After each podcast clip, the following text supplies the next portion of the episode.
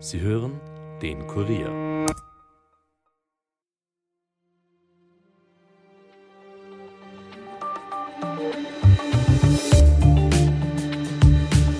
Sonne, Strand und Meer. Für viele von uns wohl die ideale Vorstellung von Sommerurlaub.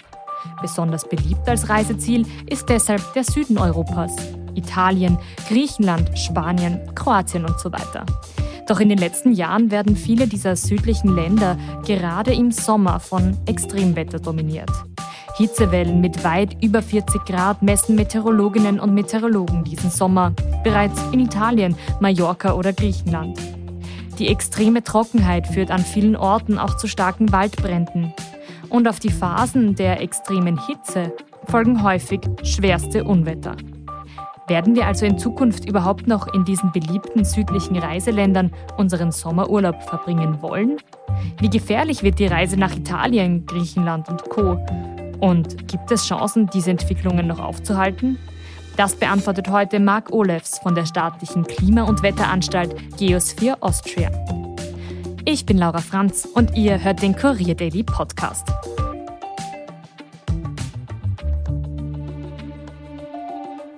Der Sommer ist zwar noch nicht vorbei, doch schon jetzt kann man sagen, viele beliebte Urlaubsländer kämpfen dieses Jahr mit dem extremen Wetter.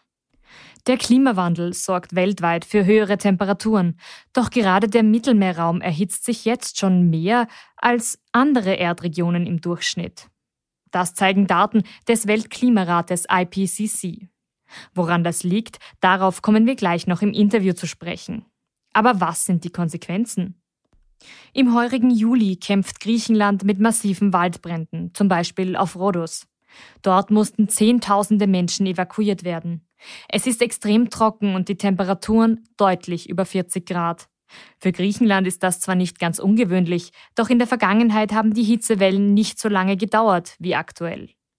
Waldbrände wüten diesen Sommer auch auf Zypern, in Algerien oder der Türkei. In Kroatien machen die starken Unwetter Einheimischen und Urlaubern zu schaffen. In Spanien ist es vor allem die extreme Hitze. Laut nationalem Wetterdienst war es in acht Orten seit Beginn der Aufzeichnungen noch nie so heiß. Ähnlich das Bild in Italien. Auch hier gibt es heuer bereits Temperaturen von 46 Grad, beispielsweise in Sizilien. Während hier im Süden die Waldbrände massive Schäden auslösen, kämpft der Norden mit Unwetter und Hagelstürmen. Und das waren nur einige Beispiele. Werden wir also künftig noch Sommerurlaub in diesen Regionen machen?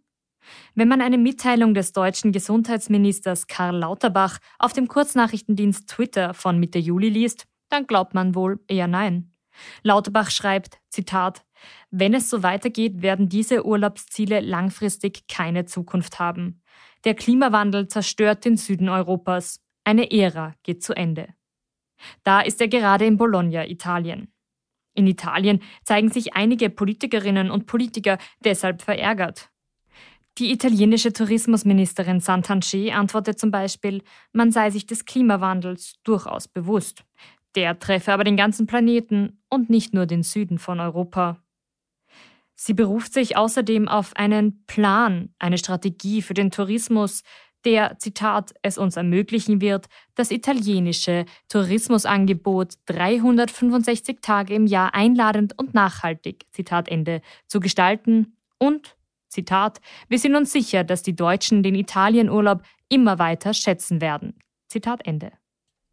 Nicht nur in Deutschland ist Italien ein beliebtes Sommerreiseziel, auch hierzulande. Laut Umfrage vom Fachverband der Reisebüros im Frühjahr ist es das zweitbeliebteste bei Autoreisen, direkt nach Kroatien. Doch hat die italienische Tourismusministerin recht? Werden wir Südeuropa weiterhin im Sommer bereisen? Oder wird das womöglich zu gefährlich? Dazu begrüße ich jetzt Marc Olefs von der staatlichen Wetter- und Klimaanstalt Geosphere Austria. Hallo, schön, dass Sie da sind. Hallo, guten Tag. Zum Einstieg einmal, äh, wo haben Sie denn in diesem Jahr Ihren Sommerurlaub verbracht? Ja, ich habe den Sommerurlaub noch vor mir und werde mit meiner Familie mit dem Zug nach Italien fahren. Dann sind wir ja auch gleich bei dem Thema. Äh, seit einiger Zeit begleiten uns ja jetzt schon die Bilder der Waldbrände, insbesondere in Griechenland, aber auch in Italien oder starke Hitzewellen in Spanien. Werden wir in Zukunft noch in diese beliebten Länder fahren können? Naja, langfristig gesehen werden die Gegenden in Südeuropa sicherlich immer unattraktiver, äh, einfach weil der menschengemachte Klimawandel zu intensiveren und häufigeren Wetterextremen, äh, ganz speziell im Mittelmeerraum. Und irgendwann kommt dann der Punkt, wo sich Urlauber dann für kühlere Alpenseen anstatt der Bruthitze im Mittelmeerraum entscheiden werden. Von welchem Zeitraum sollten wir da denn dabei in Zukunft ausgehen? Ist exakt äh, sicher schwierig, das festzulegen, weil das im Prinzip der subjektive Punkt ist, wo der Leidensdruck durch Extremwetter größer wird als die liebgewonnene Lebensgewohnheit, Urlaub am Meer zu machen. Extremwetter, extreme Hitze, gerade in südlichen Ländern wird das gefühlt jedes Jahr mehr. Drückt da die Wahrnehmung oder werden die Waldbrände, Starkregenfälle und diese extremen Hitzewellen wirklich jährlich mehr? Na, die Wahrnehmung trügt nicht. Also die, die Daten zeigen eindeutig, dass Starkregenfälle in Europa intensiver und Hitzewellen stärker, länger andauernd, aber auch häufiger werden. Ähm, eine vor wenigen Tagen publizierte wissenschaftliche Studie der Forschungsgruppe World Weather Attribution hat jetzt gerade gezeigt, dass die derzeitige Hitze, die wir in Südeuropa erlebt haben, äh, mit vielen neuen Hitzerekorden in, in unterschiedlichen Ländern, vor dem Einfluss des Menschen auf das Klima, also in vorindustrieller Zeit, praktisch unmöglich gewesen wäre, im jetzigen Klima bereits im Schnitt alle zehn Jahre vorkommt. Bei weiterer Erwärmung auf zwei Grad, äh, derzeit stehen wir bei 1,2 Grad, bereits alle zwei bis fünf Jahre vorkommen wird. Die derzeitigen globalen Klimaschutzmaßnahmen, die bringen uns aber am Ende des Jahrhunderts eine drei Grad wärmere Welt. In dieser würde so eine Hitze wie jetzt in Südeuropa dann praktisch jedes Jahr vorkommen. Und das kann kein einziges Mitglied unserer Gesellschaft wirklich wollen.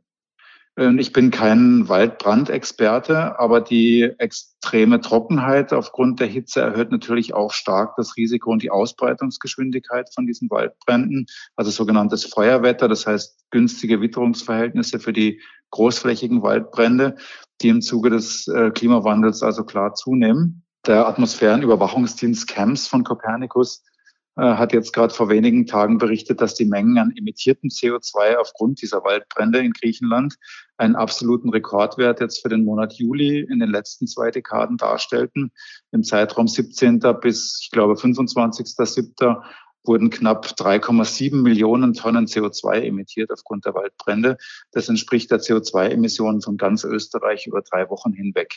Der frühere Rekordwert äh, aus dem Jahr 2007, der lag gerade mal bei der Hälfte davon. Das heißt, man kann aber schon sagen, diese ganzen Folgen des Klimawandels, die Sie jetzt da gerade aufgezählt haben, das ist menschengemacht.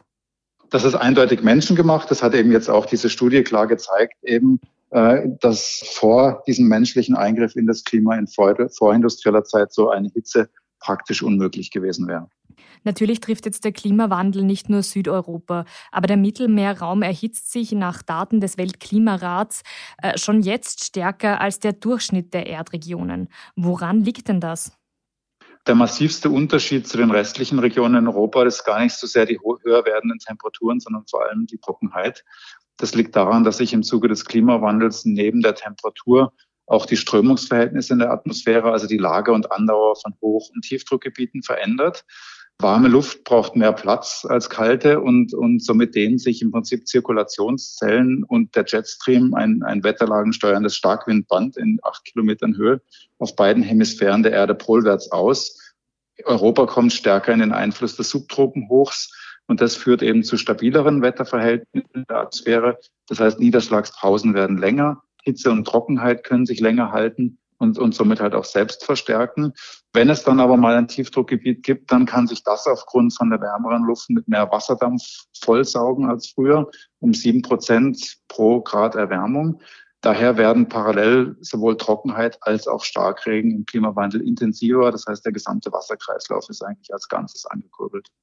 Gibt es jetzt noch Chancen, das aufzuhalten? Was müsste denn passieren, dass diese Extremwetterereignisse wieder weniger werden? Naja, we weniger äh, geht äh, zumindest derzeit nicht, weil selbst nach einem vollständigen globalen Emissionsstopp würde eine Abkühlung auf vorindustrielle Zeit mehrere tausend Jahre dauern, da die, die Ursache vor allem CO2 eben sehr lange in der Atmosphäre bleibt. Wir haben nach 500 Jahren immer noch 30 Prozent dieser fossilen CO2-Moleküle in der Atmosphäre, die wir heute, wenn wir mit dem Verbrennungsauto zum Beispiel zum Bäcker fahren, emittieren. Zudem würde die gespeicherte Wärme in den Ozeanen und andere Effekte eine rasche Abkühlung deutlich bremsen. Aber was wir machen können, ist, dass wir dafür sorgen können, dass es nicht noch viel schlimmer wird. Das heißt, das Ganze auf einem einmal erreichten Niveau zu stabilisieren. Dazu gibt es aber derzeit nur eine Möglichkeit und die ist es, die klimawirksamen Treibhausgase, allen voran CO2 bis 2050, spätestens 2070 global auf Netto Null zu reduzieren. Das heißt, konkret in Österreich müssten anstehende Vorhaben wie das Klimaschutzgesetz oder das Erneuerbaren Wärmegesetz endlich beschlossen werden und die einfachsten und billigsten Maßnahmen, wie zum Beispiel Tempo 100, umgesetzt werden. Und es geht jetzt wirklich für die Entscheidungstragenden darum, gesamtgesellschaftliche Interessen, also den Erhalt unserer Lebensgrundlagen, über Partikulärinteressen zu stellen, Leadership tatsächlich zu übernehmen und echtes Risikomanagement zu betreiben. Und wer, wer dann sagt, pa, Österreich hat eh nur 0,2 Prozent der globalen Emissionen und im Vergleich zu China ist es sinnlos, den muss ich wirklich leider enttäuschen, denn wenn man alle Emissionen von diesen Ländern mit Anteilen von jeweils kleiner als zwei Prozent zusammenzählt, dann kommt man auf 40 Prozent der Gesamtemissionen. Das heißt, wenn alle vermeintlich kleinen Emittenten auf Klimaschutz verzichten, dann haben wir ganz einfach die Pariser Klimaziele nicht. Äh, denn die kumulativen Emissionen definieren die Erwärmung und die Schwere der Folgen. China ist apropos zudem dabei, derzeit äh, tatsächlich bis 2040 klimaneutral zu werden und im Gegensatz zu, zu Europa und auch Österreich viele, viele Schritte ähm, voraus. Gefahren entstehen ja jetzt nicht nur durch Brandgefahr, CO2-Ausstoß, wie Sie erwähnt haben, oder Unwetter direkt, sondern auch diese extreme Hitze an sich. Richtig, also, also intensivere, länger andauernde Hitze ist, ist eine Belastung für den menschlichen Körper. Also wir, wir sind weniger produktiv.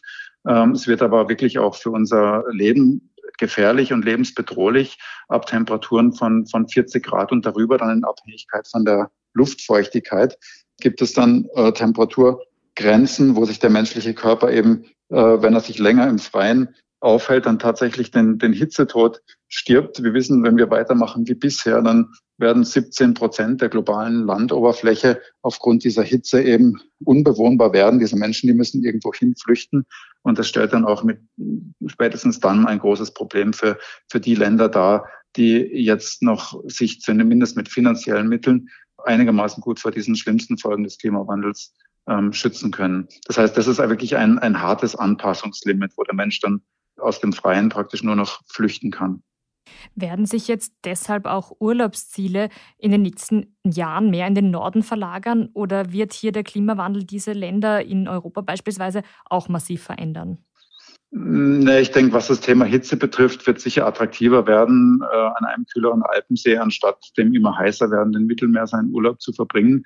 Verschiedene Tourismusexperten sehen da teilweise sogar schon das Problem des Overtourism, also Massentourismus auf diese Länder zukommen.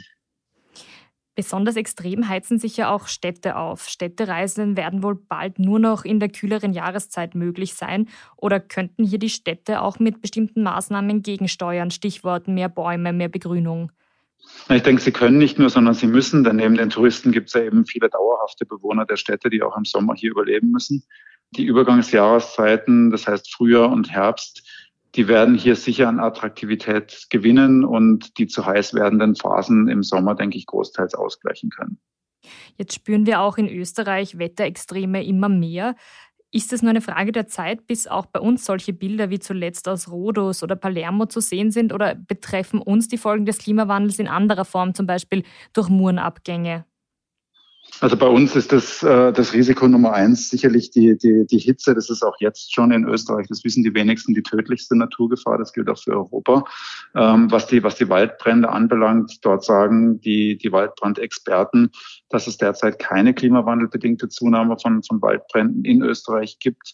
Und sie erwarten für die Zukunft aber intensivere und größere Brände aufgrund von dieser länger anhaltenden Sommertrockenheit. Das heißt, bei uns äh, sind die Hauptgefahren durch die Folgen des Klimawandels eben eher Hitze für den menschlichen Körper, Trockenheit im Bereich der Land- und, äh, und Forstwirtschaft und potenzielle Schäden durch intensivere Unwetter. Das war auch schon die letzte Frage. Danke für das Gespräch. Gerne. Das war's auch schon mit dem heutigen Kurier Daily Podcast. Euch noch einen schönen Tag. Ton und Schnitt von Dominik Kanzian. Wenn euch der Podcast gefällt, abonniert uns doch auch auf Apple Podcasts oder Spotify und empfehlt uns gerne euren Freunden. Genießt noch den Abend und bis bald, eure Laura.